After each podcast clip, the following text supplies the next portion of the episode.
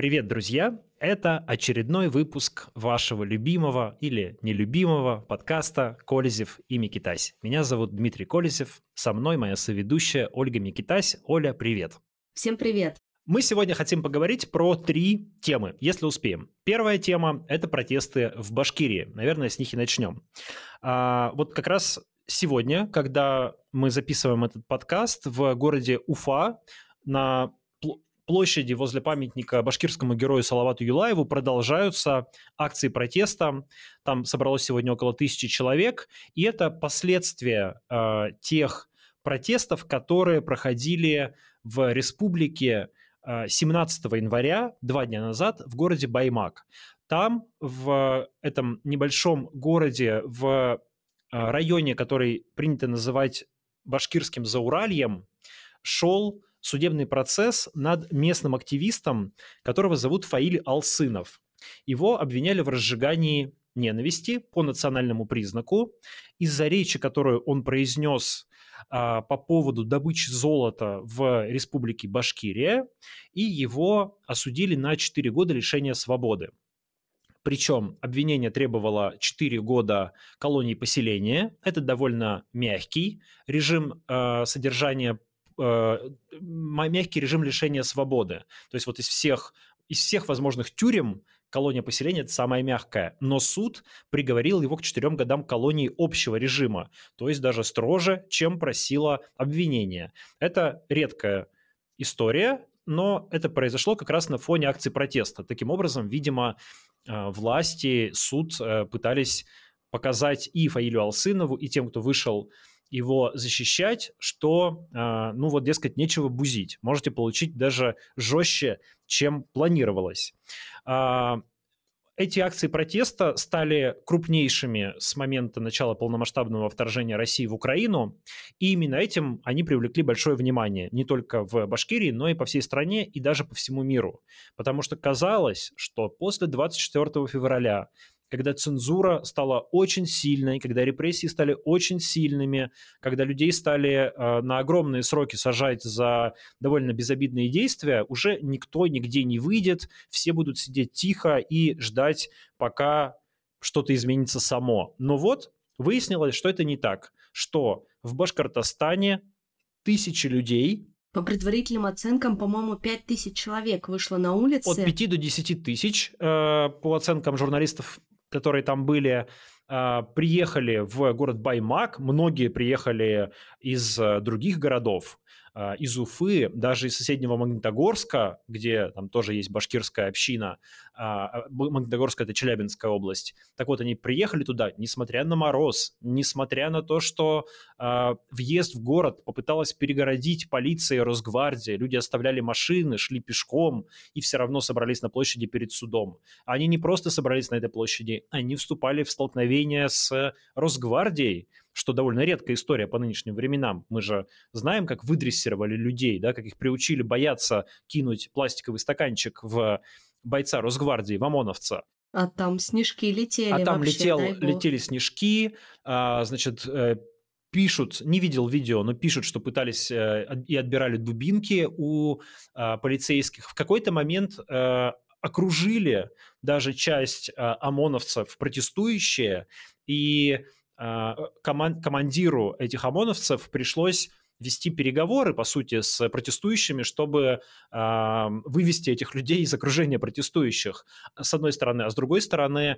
Э, были задержаны около двадцать человек, и отцу вот этого активиста Фаиля Алсынова, он вступил в переговоры с, с ОМОНом, с их командирами по поводу того, чтобы отпустили час, часть задержанных, а в обмен на это протестующие отойдут от суда и дадут автозаку с Фаилем Алсыновым, уже осужденным, выехать из территории суда, потому что эти протестующие не выпускали его автозак. Вот, вот такая вот удивительная по нынешним временам история. И давай попробуем сегодня поговорить о том, а как так получилось, почему это стало возможным, почему именно Башкирия, что этому предшествовало и что может быть дальше. Ну, ты знаешь, мне кажется, что э, это одна из звеньев цепи Да, то есть мы уже обсуждали с тобой в подкасте сначала цены на яйца и курицу. Потом вот в прошлом выпуске, если не смотрели, не слушали его, мы обсуждали о том, как сейчас по всей стране люди замерзают, потому что лопаются трубы, да, и с чем это все связано. И э, теперь э, начинается какой-то такой локальный про- про- прорыв, да, про- локальный протест в одной из республик, а республик этих много. Я это связываю все-таки с тем, что э, страна у нас очень большая, да, и э, народ беднеет с каждым днем, он с каждым днем устает от войны, он с каждым днем устает от этих реп- репрессий, и как бы несмотря на то, что правительство со своей стороны пытается все это обрезать, все углы и запечатать это все вот в чемоданчик телевизора, все равно это прорывается, это недовольство копится, копится, копится. Ну и плюс здесь еще а, не нужно, м- нужно учитывать а, национальный характер в том числе, да, м- национальный характер вот этих вот меньшинств, да, тех народов, которые населяют огромную страну. Национальный элемент здесь очень важен, и хотя сам протест изначально был протестом, ну, по сути, политическим, в защиту политического активиста, у него, конечно, изначально было э, национальное звучание, потому что Фаиль Алсынов вообще это, ну, в общем-то, башкирский националист. То есть э, это слово иногда используется в отрицательной коннотации, здесь мы его используем в нейтральной коннотации. То есть это человек, который боролся за...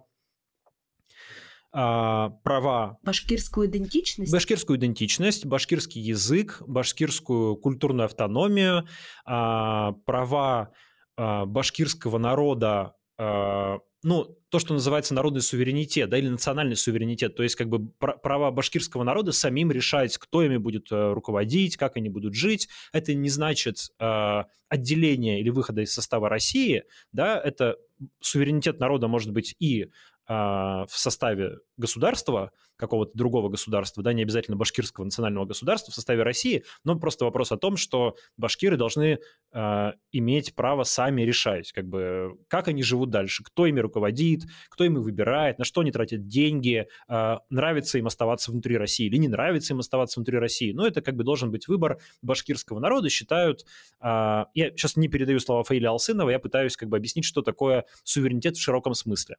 Так вот, Вот Фаиль Алсынов был одним из соучредителей, соруководителей организации «Башкорт». Довольно популярная башкирская националистическая организация, которая опиралась в основном на сельскую молодежь. Это такое интересное явление. Вот она не городская, она именно популярна среди в небольших городах, в селах, в Башкортостане. И в две тысячи двадцатом году активисты этой организации в том числе приняли очень активное участие в протестах а, в защиту а, Шихана Куштау. Это вот знаменитая история, когда башкирская содовая Помню. компания пыталась, э, собиралась разрабатывать эту гору, которую в Башкирии многие считают, не все, но многие считают э, таким вот национальным достоянием башкирским. Люди против этого возмутились, были большие протесты, и в, это, и в конечном счете этим протестам удалось добиться своего. Шихан объявили охраняемой природной территорией. Но в то же время организацию «Башкорт», которая активно участвовала в этих протестах, ее признали экстремистской. Руководитель этой организации Руслан, Руслан Габбасов уехал тогда из России в Литву и получил там политическое убежище. А вот Фаиль Алсынов, это его товарищ, его соратник, остался в республике, продолжил политическую деятельность и старался, в общем-то, вести себя так, чтобы не дать повода возбудить на него уголовное дело. Но осенью две тысячи двадцать третьего года такой повод появился у властей республики. Вот выступая на этом митинге в одном из сел в Баймакском районе как раз, Алсынов сказал, он выступал на башкирском языке, и он там сказал э, слова о том, что, дескать, вот разные люди приезжают в Башкортостан разрабатывать его природные богатства, э, русские, армяне, э, представители других народов, и он еще употребил такое выражение «карахалык». И он сказал, что все эти люди уедут, а башкирам потом жить на этой земле и разбираться с теми экологическими проблемами, которые могут возникнуть. Вот за эти слова «карахалык» уцепились эксперты, которые анализировали по заказу обвинения, по заказу следствия этот, эм, эту речь, и они сказали, что «карахалык» переводится с башкирского как «черный люд», «черные люди», и это, дескать, э, неуважительное какое-то разжигающее ненависть, обращение к выходцам с Кавказа, ну, типа «черные». А, на что э, Фаиль Алсынов, его защита указывали, что на самом деле «карахалык» — это э, как бы чернорабочие, что это типа простые люди, и... Более того, насколько я понял из публикаций по поводу всей этой истории, карахалык иногда даже башкиры как бы употребляют в качестве, ну, как-то иронически, что ли, да, по отношению к себе, имея в виду, что их статус... нацменьшинства, да, статус как бы ниже, чем типа русских людей. Вот и не случайно после... После того, как эти протесты развернулись, какие-то из протестующих стали использовать лозунг «без карахалык», то есть с башкирского «мы черные люди», как бы как способ какой-то идентичности, проявления своей идентичности. Ну, в общем, Алсынова обвинили в том, что он разжигал таким образом ненависть, и примечательно, что заявление подписал лично глава республики Башкортостан Радий Хабиров. Он такой, ну, он вроде бы как бы башкир, да, то есть не назовешь его русским ставленником в Башкирии, но на самом деле это человек, который начинал свою карьеру в республике, а потом очень долго работал в администрации президента, возглавлял там подмосковный муниципалитет. То есть, в принципе, это человек, который, конечно, проводил московскую, кремлевскую политику в Башкортостане. И вот как, например, вчера в интервью объяснял политолог Аббас Галямов, сам тоже выходец из этих мест, он, от него ждали, от Радия Хабирова надеялись, что он будет защищать интересы Башкортостана в Москве, как делал первый президент Республики Башкортостан в Новой России Муртаза Рахимов. А вместо этого, наоборот, Радий Хабиров проводил московскую политику в Башкортостане, никак не защищая, с точки зрения многих жителей Башкирии, права этого региона. Кто-то называет эту политику колониальной, кто-то называет эту политику имперской. В принципе, до двадцать четвёртого февраля две тысячи двадцать второго года особенно активно эта риторика не звучала, да, то, что вот Башкортостан и другие национальные республики в России, они как-то прям колонизированы и испытывают колониальный гнет. Но...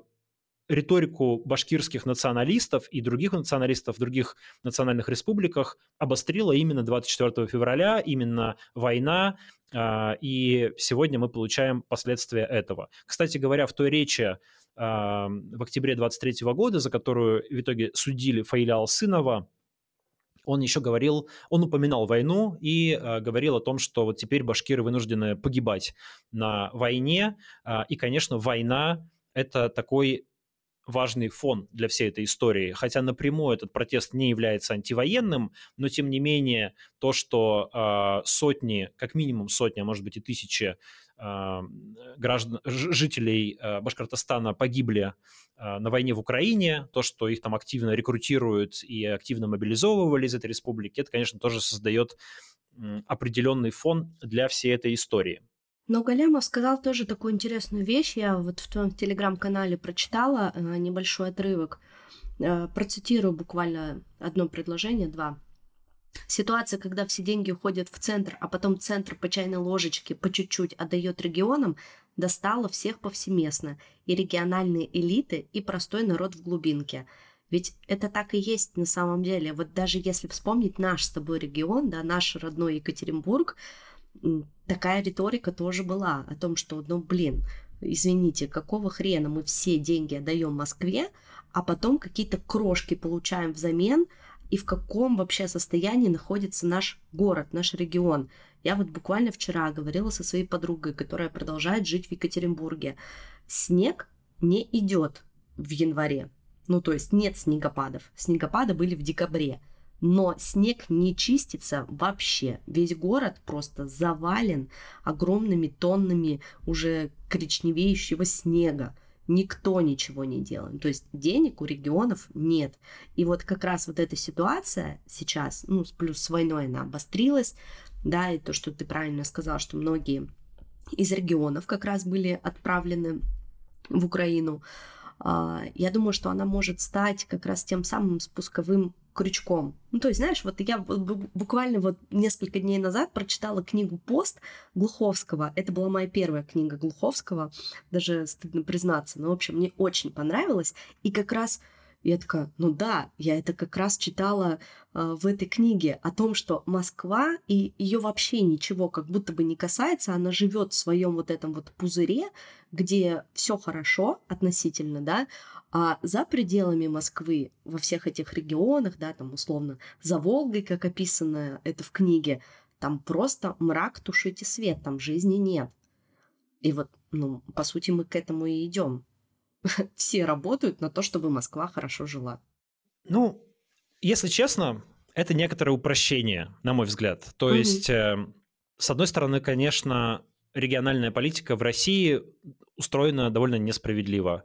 Суперцентрализация, много ресурсов э, отправляется в Москву, потом Москва перераспределяет эти ресурсы между регионами, э, и, конечно, регионы этим недовольны, с одной стороны. С другой стороны, у этого есть как... Э, негативные политические объяснения, что Кремлю так легче контролировать регионы, так есть и определенные, э, скажем, социально-экономические объяснения, потому что, ну ведь действительно нужно э, поддерживать те регионы, которые живут бедно, которые не могут сами себя обеспечить.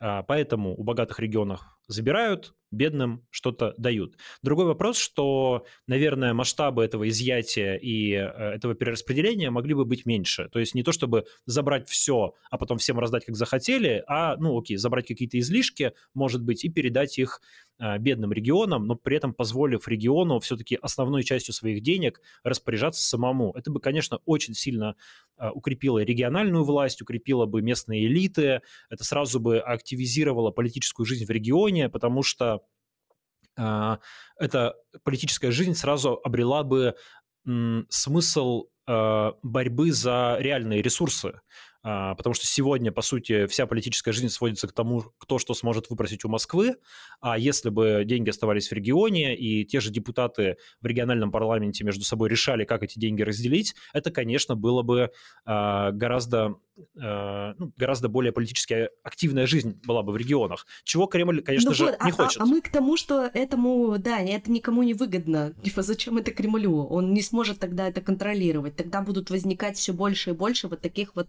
локальных, да, протестов, протестных настроений. Да, в национальных республиках к этому примешивается вот этот очень важный этнонациональный политический элемент. Вот сегодняшняя акция протеста, которая уже девятнадцатого числа проходит, она во многом, во многом была спровоци... ну, не спровоцирована, была... состоялась, потому что участвовать в ней призывали разные э, башкортостанские, башкирские активисты, э, и в том числе это э, местный певец, которого зовут Алтынай Валитов. Э, он опубликовал у себя в Инстаграме видеоролик, э, в котором напирал как раз на вот такие вот этнические национальные чувства, да, типа там русским в республике позволено все, а нас, башкиров, дескать, не... ну, наши права ущемлены, грубо говоря. Все это более эмоционально, все это более э, живым языком, но, тем не менее, суть такая. И вот этот, очень, конечно, очень важный момент, потому что национальные чувства, они довольно легко возбуждаются, довольно легко э, разгораются э, и могут привести к очень серьезным последствиям.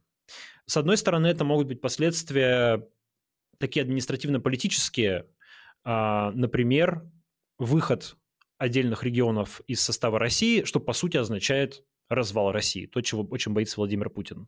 Многие помнят, что развал Советского Союза, э, ему предшествовал подъем вот такого национально-освободительного движения в регионах, выступления местных националистов от Украины до Кавказских республик.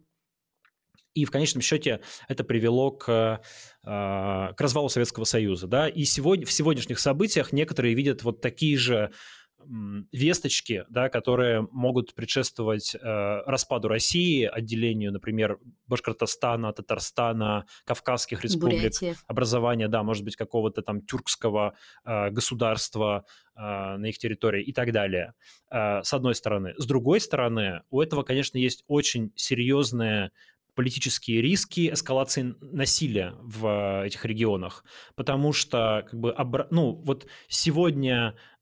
Это такая антиколониальная риторика, она, в общем, звучит как бы симпатично для нас, да, то есть мы слышим... Ну, она понятна. Да, она понятна, mm-hmm. ну, там действительно ущемляют, значит, колониальная политика, Москва, империя, и это, с этим можно согласиться. Но, с другой стороны, это ведь действительно очень опасная материя. Если э, здесь пламя разгорится, то у него могут быть очень... плохие последствия для русского населения в республике. Ну, грубо говоря... Э... Русские все убирайтесь отсюда. Русские все да? убирайтесь это отсюда, да, там наша. Антирусские погромы угу. и э, так далее. Ну, что там происходило, например, в Чечне в начале девяностых. И, в принципе, и сегодня там в Чечне русских э, не, не так, чтобы много. Вот, поэтому э, это все тревожно на самом деле. То есть я понимаю, почему это тревожит Кремль. С одной стороны, это... риск какого-то потери власти или потери контроля над частью страны, вот, а с другой стороны, э, это риск эскалации насилия возможный. Поэтому я, конечно, в целом симпатизирую людям, которые выходят протестовать. Мне кажется, что это правильно, и очень здорово, что э, Башкортостан показывает всей России пример, что и сегодня, спустя там, два года после начала войны, почти два года, можно продолжать защищать свои права, можно выходить, можно протестовать. Это гарантировано нам вообще-то Конституция Российской Федерации. Мы имеем на это право, и мы можем это делать. тридцать первой статьей, да, да вроде? Да, тридцать первой статьей. Вот. Но, с другой стороны, конечно, нужно как бы внимательно за этим смотреть. И, в общем, не хотелось бы, чтобы это перерастало в какой-то... из национально-освободительного там, или э, национального в хорошем смысле движения, в, чтобы в этом не появлялись элементы какого-то шовинизма, э, элементы какой-то действительно разжигающей ненависть по отношению к русским э, риторике, потому что русских в этих республиках много. Можно, конечно, копаться, как они там появились, и всех обозвать империалистами и московскими ставленниками, но реальность гораздо сложнее. Там все очень переплетено. Огромное количество людей русских родились в этих республиках, выросли в этих республиках. Это их дом сейчас точно такой же, как и башкир, и татар. Поэтому, поэтому в общем, ситуация сложная, и как бы смотреть за ней нужно очень внимательно.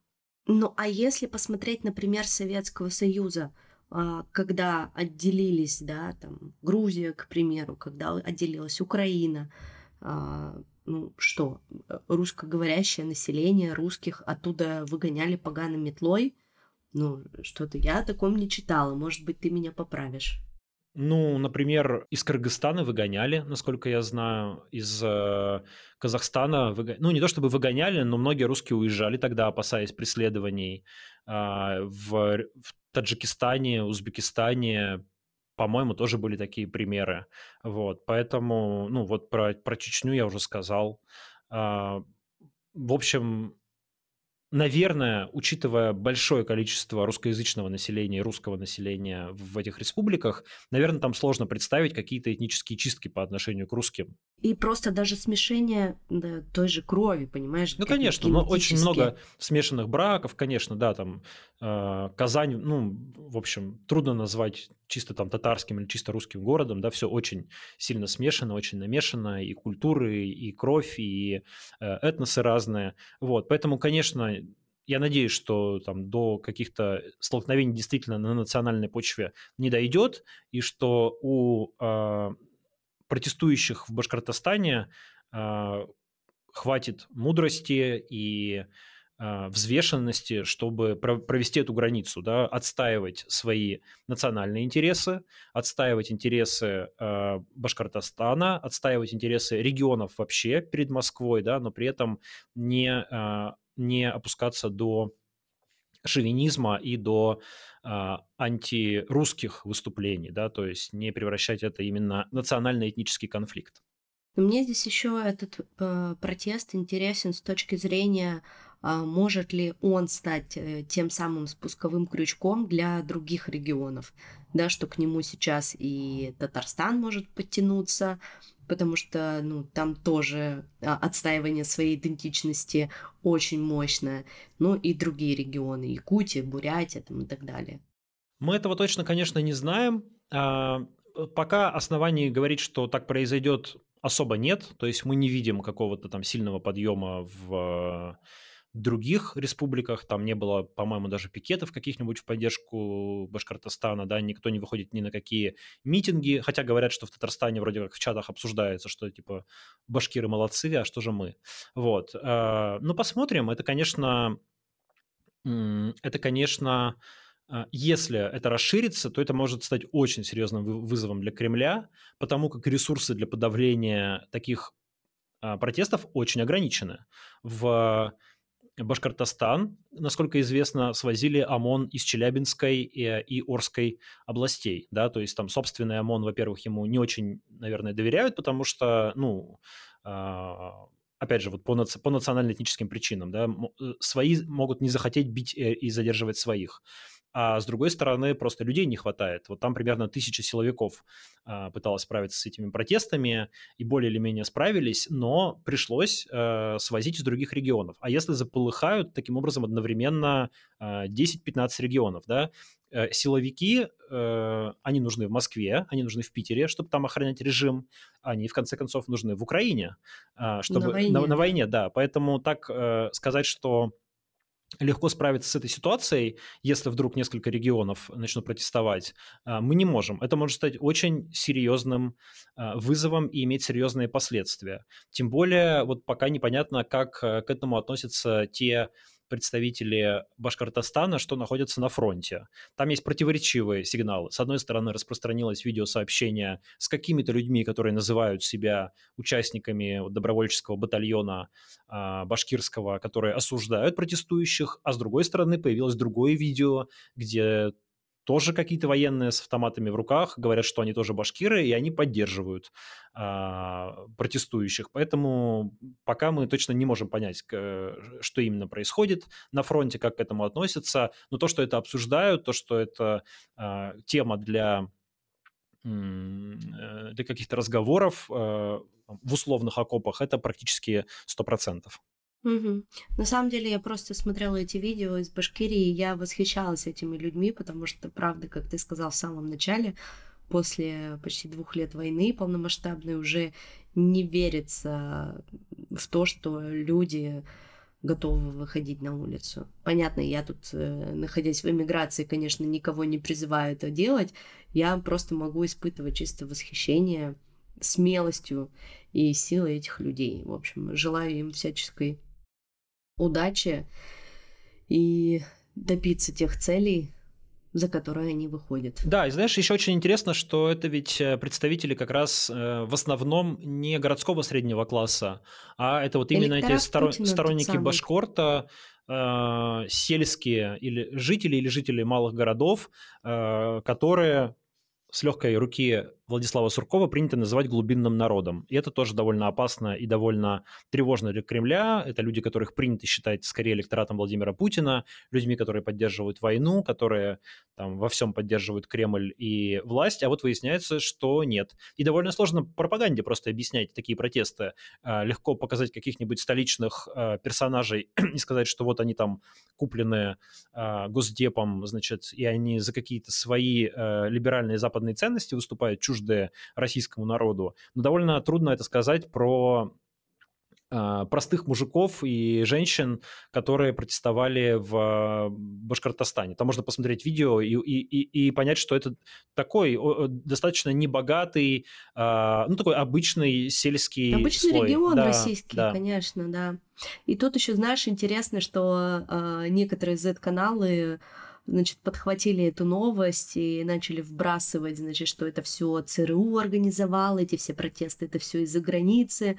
Но хоть у, те, у кого хоть немножко есть вообще понимание ситуации, но сразу видят, что, ну, это совершенно не так. Как сказать? Короче говоря, ЦРУ можно всегда обвинить в чем угодно, и, может быть, в каких-то случаях даже окажется, что, что ЦРУ к чему-нибудь приложила руку. Я не про эти протесты, да, а вообще про разные ситуации. Mm-hmm. Не, не все, что говорят про ЦРУ, это конспирология, да. Но тут же какая ситуация? То есть если протесты невозможно разжечь там, где нет для этого оснований. Да? Вы не можете, будучи каким угодно богатым, влиятельным оперативником или агентом ЦРУ, потратите хоть миллиард долларов, но если нет повода для протестов, то протеста не получится. А если у вас есть э, э, дискриминационная политика, национально-этническая, если вы там запрещали преподавание национальных языков в школах, если вы гробите экологию региона в интересах каких-то чужих компаний, если вы ведете войну, куда рекрутируете людей из этого региона, где они гибнут, если у вас экономические проблемы, и люди получают очень низкие зарплаты, пенсии, им трудно прокормить себя, если несправедливая региональная политика, и регионы получают меньше денег, чем они могли бы заработать сами, то, ну, вы получаете то, что получаете, да, и как бы можно, то, конечно, получаете, можно да. обвинять, конечно, ЦРУ, но лучше посмотреть немножечко на себя в зеркало и подумать, что же в консерватории не так. Так, ну что, мы переходим к нашей следующей новости. У тебя не так давно на канале было интервью с Борисом Надеждиным, и вот сейчас Надеждин, после того, как Дунцова не допустили, является тем кандидатом, за которого я смотрю очень актив... за которым я смотрю лично очень активно, и я смотрю, что к нему э, присматривается в том числе э, вся оппозиционная, да, настроенная аудитория, и с ним выходит много интервью. Вот э, недавно Кац тоже выпустил такой ролик, где призывал голосовать за Надеждина. Вот интересно именно посмотреть на этот феномен Надеждина. Мне, если вообще как бы не брать вот его фигуру э, и как бы не анализировать, что он за человек, да, и вообще о чем он говорит, просто сама его даже фамилия, да, внушает какую-то надежду. Ты такой думаешь, Надеждин, господи, это единственное, кажется, что у нас осталось. И вот из каких-то таких чувств, знаешь, глубинных, абсолютно неосязаемых, ты такой думаешь, ну, а может быть, стоит туда присмотреться? И для меня на самом деле было очень удивительным фактом, что когда я последние несколько дней, там, четверг, пятница, просматривала свой Инстаграм, я увидела в сторис очень многих своих знакомых и друзей, которые остались до сих пор в России, которые приходят в штабы Надеждина и оставляют за него свою подпись. Для меня это было удивительно. Вот. Но и в том числе это укрепило во мне как-то немножко ту самую, знаешь, надежду и желание самой пойти и тоже поставить подпись. У нас в Тбилиси открылся его штаб. Если вам будет интересно, это на Бетлеми двадцать три находится. Площадка Фрейм им предоставила свое пространство. И они собирают подписи. Нужно туда приходить с российскими паспортами, не с загранпаспортами. И потом, значит, эти все подписи отвезут в Москву. Вчера я поговорила со своей подругой, которая сходила в нашем с тобой родном Екатеринбурге и оставила за Надеждину подпись. Я спросила, что там, как в штабе все устроено, о чем люди говорят, какие настроения. И очень было мне удивительно, она рассказала, что там стоят очереди за него. Чтобы, вой... чтобы зайти в, это маленькое, в маленькую комнатушку в офисном здании и поставить подпись. То есть люди идут. В них еще, знаешь, не потерян вот этот, как это, от нас ничего не зависит, да, вот эта фраза, это, возможно, еще не потеряна, и э, они активничают, и то, что сказали в штабе, там необходимо, по-моему, собрать три тысячи подписей э, с каждого города э, или региона, здесь я могу ошибаться, можешь меня поправить. Но в Екатеринбурге уже собрали больше половины необходимых подписей. Как ты считаешь, может ли вообще Надеждин на что-то претендовать. Ну, то есть, получится ли что-то, и почему все-таки народ стал его поддерживать, несмотря на все его противоречивые высказывания? Так, по порядку. Значит, почему... Столько вопросов, столько вопросов. Почему народ стал поддерживать? Ну, потому что надежда нужна какая-то людям, ты абсолютно права. Такой надеждой была Екатерина Дунцова, теперь ей является Борис Надеждин. Запрос на антивоенного кандидата и хоть какую-то альтернативу есть. Когда появился кандидат с, так скажем, не... Не, не вурдалак, да, кандидат как бы не кровожадный, по крайней мере, то он уже э, лучший вариант из всех плохих вариантов, которые нам предлагают. Я mm-hmm. делал интервью с Борисом Надеждиным. Э, у меня... Я не особо доверяю ему как политику, то есть я ему не симпатизирую, я там, это не герой моего романа, я, в общем, в других условиях бы, наверное, бы за него там не голосовал и подпись бы не ставил, но как бы в нынешней ситуации у нас нам приходится выбирать из... откровенно... Очень плохого. Очень плохого-плохого, да, и просто так себе. Ну вот Борис Надеждин – это, наверное, вариант так себе, но как бы из всех вариантов это э, лучший вариант, поэтому я лично тоже не вижу э, ничего плохого в том, чтобы пойти поставить за него подпись.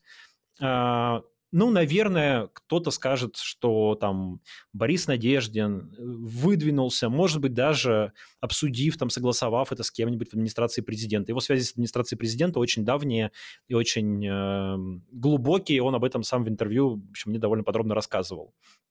Вот, чтобы он это потом использует для своего политического капитала, для того, чтобы, там, не знаю, баллотироваться куда-нибудь э, в губернаторы Подмосковья или в Госдуму или еще что-нибудь, а ни, ни на какие выборы он не собирается и, и так далее. Возможно, может быть, но как бы так устроена политика, да, мы, э, у нас нет идеальных кандидатов, у нас нет... Чаще всего у нас нет там людей, которые мы можем... Демократии никакой, права голоса доверять нет. Доверять на сто процентов, да, мы выбираем из тех э, вариантов, которые у нас есть, да. Ну, у нас есть вот такой вариант. Э, я думаю, что поставить под него, за него подпись допустимо. Ему ставят в претензию то, что он э, крым-нашист, да, то, что он говорил, э, то, что он Крым не вернет. Э, и мне в интервью он, в принципе, это повторил, по сути, и он говорил о том, что... Uh, ну, не напрямую, да, но давал понять, что так как uh, так называемые новые территории вписаны в состав Конституции Российской Федерации, то теперь с этим уже ничего не сделаешь, и uh, просто так вернуть их невозможно, да, надо думать, как менять Конституцию, там, в общем, и это какой-то долгий, сложный процесс, и, и, и так далее. В общем, многим считается, что, ну, многие считают поэтому, что его какая-то позиция типа uh, имперская и прокремлевская. Ну, я точно не считаю его имперцем, его, с его позиции по Крыму я категорически не согласен. Она заключается в том, что, типа, правильно, что забрали, но надо было сделать это как бы более... По-другому. По-другому, да, более законными способами.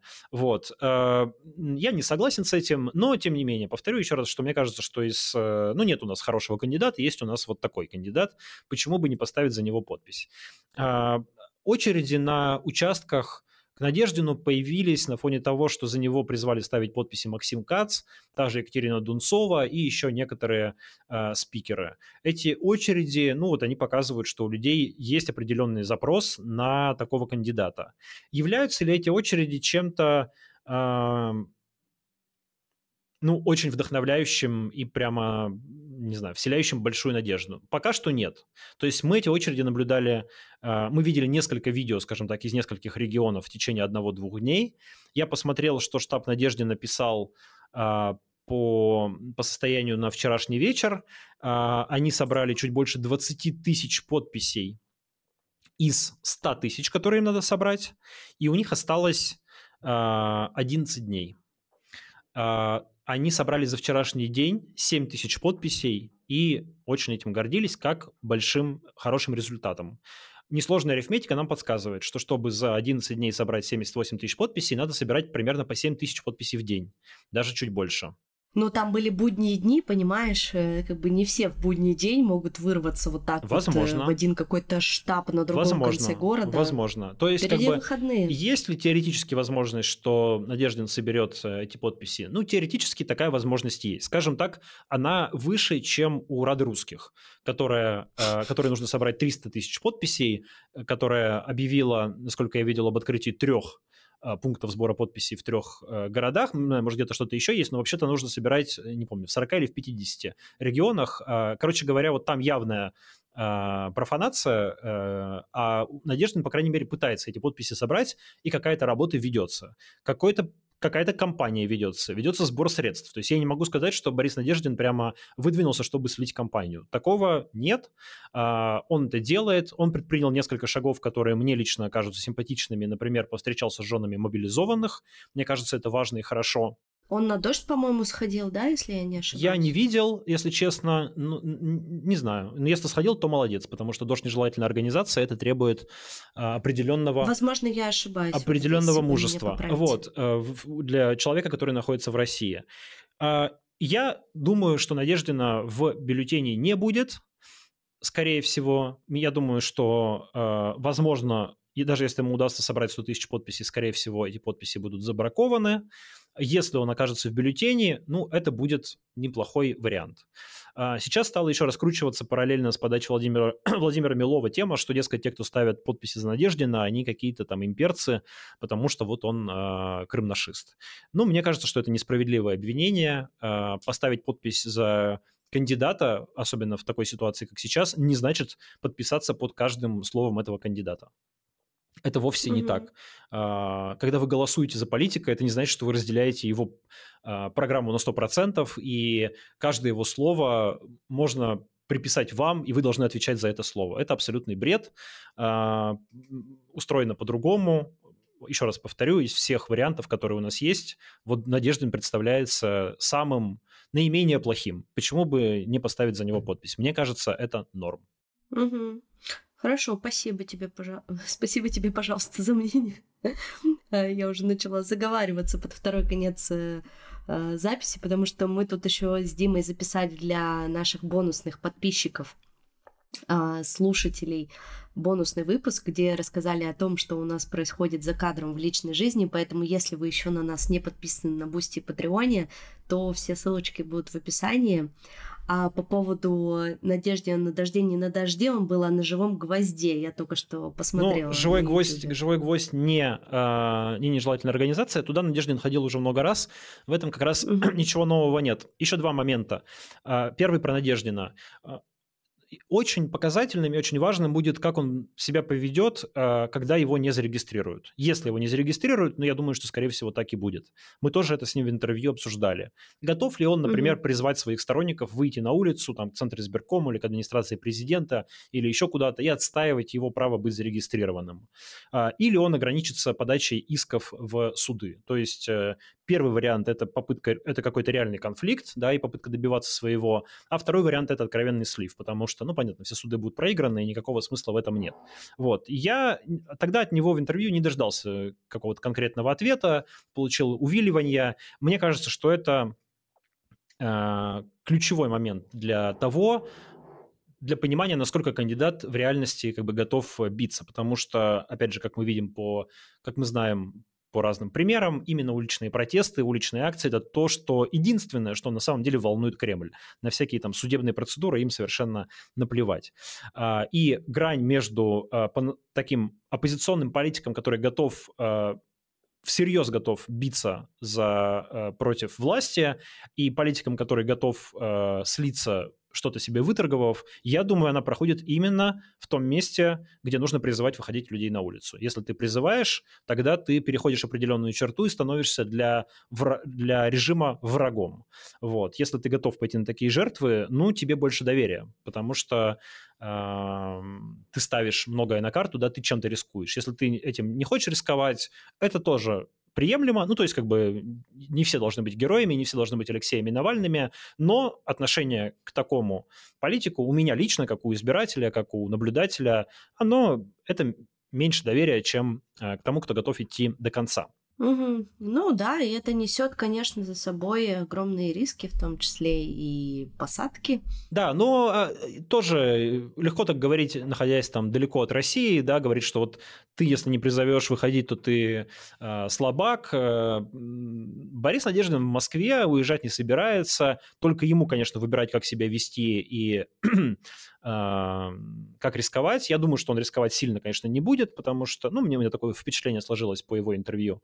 Э, ну, посмотрим. Да и в целом он внешне не похож на какого-то рискового парня. Знаешь? Абсолютно нет, да. Он такой вполне себе системный чувак, системный либерал. Э, но иногда случаются такие ситуации, когда сама компания меняет человека, да, вот когда как бы он вдруг видит, что ага, а меня поддерживают, а меня, а, за меня подписи реально ставят, а в меня люди поверили, и это иногда, в некоторых случаях, может придать какой-то определенный драйв человеку, и он может, так сказать, слететь немножко с катушек. Ну, а, угу.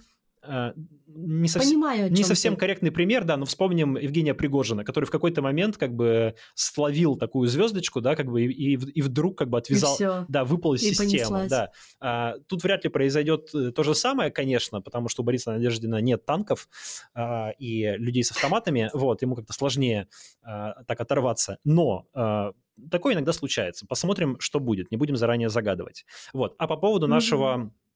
бонусного выпуска обязательно, обязательно подпишитесь на нас в Патреоне и послушайте, или в Бусти подпишитесь и послушайте, потому что он очень вышел, мне кажется, проникновенным, откровенным и искренним. Мы говорили про наши всякие отцовские и материнские радости, сложности, печали, заботы. Оля делилась своей очень драматичной историей, связанной со старшей дочерью. Я рассказывал про то, как что вынес из полугода отцовства. В общем, очень рекомендую. Вы, особенно если вы родитель, и вам хочется, так сказать, сопоставить свои чувства с нашими, или вы задумываетесь о том, чтобы завести ребенка, прям сильно рекомендую вам послушать. Для этого нужно подписаться на нас на Патреоне или на Бусти. Да, и тем самым вы еще поддержите наш подкаст. Нам, правда, важны ваши подписки. Дима, может быть, потом пойдет, выпьет чашечку эспрессо, съест паштельку. Я схожу, выпью вкусный флэт-вайт за, за много денег в Тбилиси. Это мы уже отступили, да? Наш, наш, монтаж, наш монтажер, э, муж Оли, э, не знаю, получит хоть какую-то зарплату, хоть какой-то гонорар за то, что он делает наши подкасты и монтирует это все. Короче говоря, как-то всем, да, станет немножко... Какая-то мотивация появится дополнительно, это важно. Последняя вещь, которую мы да. хотели сегодня обсудить, это... Так, если записал, память моя стала не к черту. Это феминитивы, как ни странно. Да, как, кстати, ты вот сам относишься к феминитивам? Я отношусь к феминитивам спокойно, нормально. В целом, даже скорее положительно. Они меня не бесят. Я считаю, что они имеют право на жизнь. Какие-то из них, типа, там, не знаю, руководительница, летчица, учительница, дав... используются. давно используются в языке, да, может быть, когда-то они тоже кого-то бесили, но сегодня не бесит, это напоминание о том, что язык постоянно меняется, и это совершенно ок, то, что в нем появляются какие-то новые формы. Они могут кому-то, по ходу, не нравиться, если они приживутся в языке, значит, языку по какой-то причине так надо. В искусственно внедрить что-то в язык, вот как бы принудительно, да, вот типа феминистки полуумные собрались, значит, придумали феминитивы, и давай внедрять, внедрять его в язык. Если это языку не нужно, это не придумай, это не получится. Если это получается, то по какой-то причине языку это нужно. А нужно это, вероятно, по той глубокой причине, что у нас действительно есть э, гендерная диспропорция, так сказать, да, то есть у нас не очень э, отражены... не всегда отражены как бы гендерные роли. Ну, в общем, это долгий разговор. Короче, я считаю, что феминитивы, а, имеют право на существование, а, б, а, я думаю, что они будут шире использоваться постепенно, в, я стал за собой замечать, что ранее, например, меня, ну, напрягала там авторка или менеджерка, ну, напрягала, ну, ты не привык просто к такому, да, тебе говорят, и тебе, ой, как-то, как-то непривычно. Ну, я к этому спокойно относился, некоторых, некоторых прям сразу забрало, падает, и они начинают кричать, как вы уродуете язык, как будто бы язык это вот какой-то храм, с которого нужно сдавать пылинки, который не имеет права меняться. Язык постоянно меняется, это нормально. Вот, но... Я тоже напрягался немножко как-то с непривычки, а потом за собой заметил, что стал сам иногда даже уже думать про какого-то, про какую-то женщину, как про авторку или менеджерку, вот, и в этом, ну, типа нормально. То есть для меня, в, меня, в мой личный какой-то язык феминитивы в целом вошли. Я их активно не использую по умолчанию, а, потому что я ну, считаю, что я, пока правила языка как бы формально не изменились, а, то... Эм, Ну, можно, можно пользоваться тем языком, который в словарных, в словарных нормах закреплен. Тем более, что феминитивы многих триггерят. Если у тебя нет задачи специально кого-то триггернуть, то лучше, если, если твоя задача просто донести свою мысль или какую-то информацию, лучше по умолчанию феминитивы не использовать, чтобы просто не триггерить людей. И исключение – это когда... я говорю о ком-то или пишу о ком-то, кто сам, ну, эта женщина предпочитает к себе использование феминитивов. Например, режиссерка Женя Беркович. Мы знаем, что она предпочитает, чтобы ее называли режиссеркой. Это ее позиция. И я поэтому называю ее режиссеркой, и мне кажется, что это правильно. То есть как человек хочет, чтобы его называли, так и надо его называть. Я знаю людей, которые, наоборот, женщины, которые обижаются, когда к ним используют феминитивы. Причем часто это довольно прогрессивные женщины, вполне себе там образованные и достаточно феминистски настроенные, но просто им не нравятся феминитивы. Вот перед вами сидит такой человек. Вот. И поэтому... Поэтому использование феминитивов по умолчанию ко всем тоже, мне кажется, неправильным, потому что кого-то это может, ну, кому-то не нравится. То, что, так что моя позиция сейчас, пока это не стало широкой нормой языка, такой утвердившейся, ну, если не в словарях, то хотя бы в обществе в целом, как сейчас стало нормой в Украине вместо на Украине, да, то лучше все-таки это не использовать, а использовать только там, где тебя об этом, ну, как бы просят, да, или персонаж, человек, про которого ты говоришь, сам это использует. Но ситуация меняется, и, собственно, повод у нас к разговору какой? Повод – это решение Верховного суда о запрете ЛГБТ. Вот то самое знаменитое решение, которое было вынесено уже некоторое время назад, но штука в том, что это решение не публиковалось, потому что заседание было закрытым. А тут в Саратовской области случилось, случился первый протокол по демонстрации экстремистской символики на основании демонстрации ЛГБТ-флага, и там суд... процитировал в своем решении вот это вот решение Верховного суда, которое раньше было закрыто. И издание «Свободные новости» из э, Саратова его процитировало, опубликовало. И там сказано, что участников движения, то есть ЛГБТ, объединяет наличие определенных нравов, обычаев и традиций, например, гей-парады, образ жизни, в частности, извините, особенности выбора половых партнеров, интересы и потребности, специфический язык, использование слов феминитивов, таких как руководительница, директора, авторка, психологиня. То есть использование феминитивов названо в качестве характеризующего признака принадлежности к экстремистскому движению ЛГБТ, что практически ставит э, феминитивы на грань запрета как некое проявление экстремизма. Что ты думаешь про это, Оля? То есть, получается, если я начну с завтрашнего дня называть себя подкастеркой, журналисткой, то меня можно судить по этой статье, правильно? Ну, не очевидно, что это прямо так в лоб действует, но в целом, как бы, по крайней мере, если... в совокупности, там, ну, если ты вывесишь, например, еще радужный флажок где-то там, или, не знаю, вы, напишешь слова ЛГБТ, то суд вполне может сказать, что, ага, смотрите, вот она здесь радужный флажок вывесила, а еще называет себя авторкой. Ну, это уже на основании решений э, Верховного суда уже есть состав преступления, по сути. А может быть, я не знаю, как это будет на самом деле, то есть наше правосудие, оно совершенно безумное. Может быть, и действительно, mm-hmm. даже просто использование феминитивов будет приравниваться к ЛГБТ-пропаганде. Ну, мы же только что видели историю, когда появление э, мужчины с носком на половом члене было объявлено ЛГБТ-пропагандой. Почему? Как это пропагандирует ЛГБТ? Чем? А, совершенно непонятно, да? Ну, кто, то есть, что уж говорить про... Посмотрели все, да, и стали ЛГБТ срочно. Что уж говорить про использование феминитивов. Поэтому, да, я бы не исключил такой риск. И что, мне кажется, теперь может происходить? Возможно. Мне кажется, это должно легитимизировать феминитивы, по крайней мере, в части оппозиционно настроенных граждан. А они mm-hmm. часто... более активные, более образованные, более, так скажем, прогрессивные, и это как раз может ускорить в целом принятие феминитивов языком.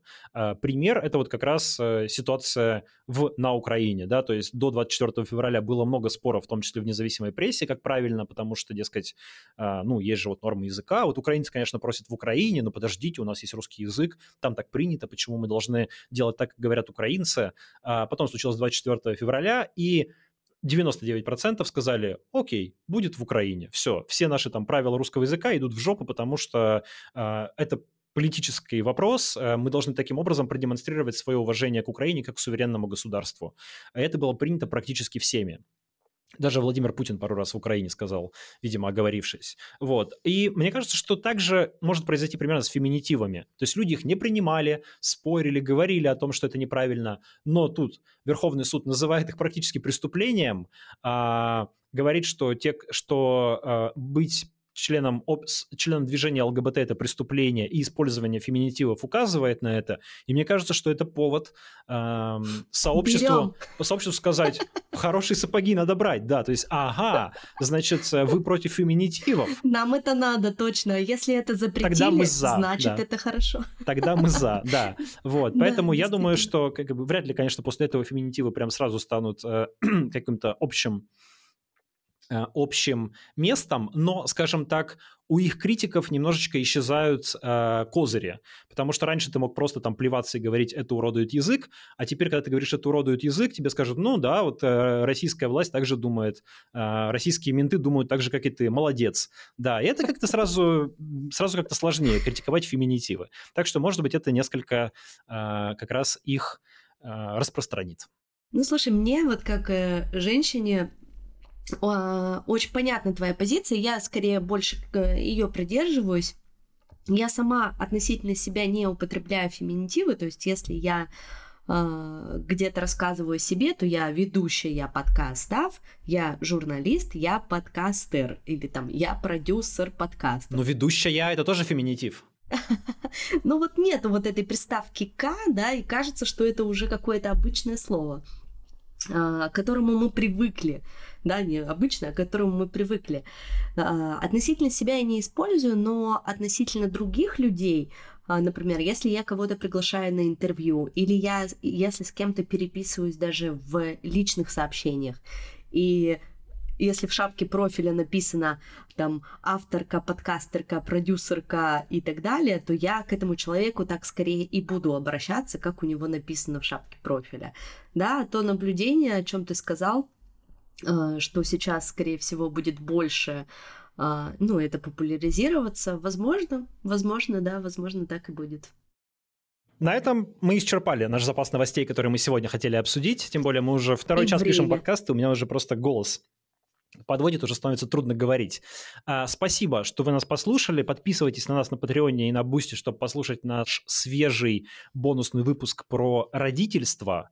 И до встречи через неделю. Да, спасибо, что вы с нами. И не забывайте, что на Ютубе мы теперь выходим в видеоформате. Там нас можно поддерживать лайком, комментарием. Я все читаю и стараюсь всем отвечать, особенно всяким хейтерам своим. Поэтому и подписывайтесь, поддерживайте нас, ну и на всех подкаст-платформах, кроме Яндекса, где нас заблокировал Роскомнадзор. Увидимся, услышимся через неделю. Всем пока. Пока.